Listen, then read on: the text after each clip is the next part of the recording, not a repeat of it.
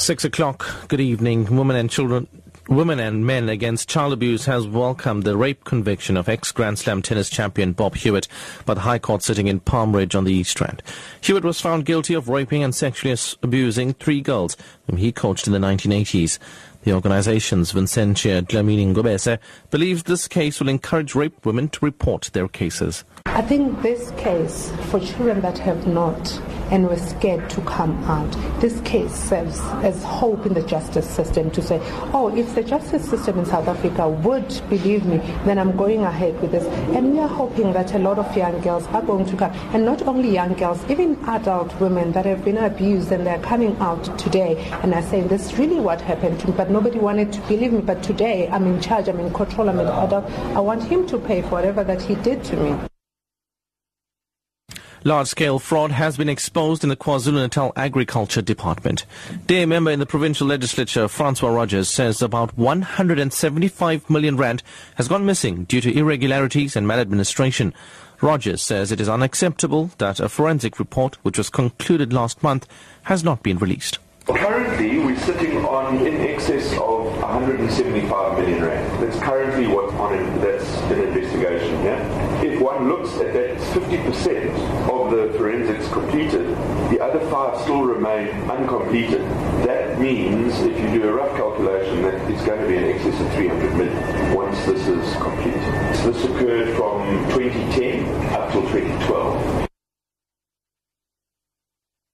KwaZulu-Natal Premier Senzo will ask President Jacob Zuma to launch a comprehensive investigation into graves found in a South Coast sugar plantation. Mchunu visited three, uh, three sites on Glenroy Farm at Dududu today. Indications are that prison laborers were buried on the farm in the 1960s. There have also been claims that the people buried there may have been killed by apartheid security police. Mchunu says they will write to the president.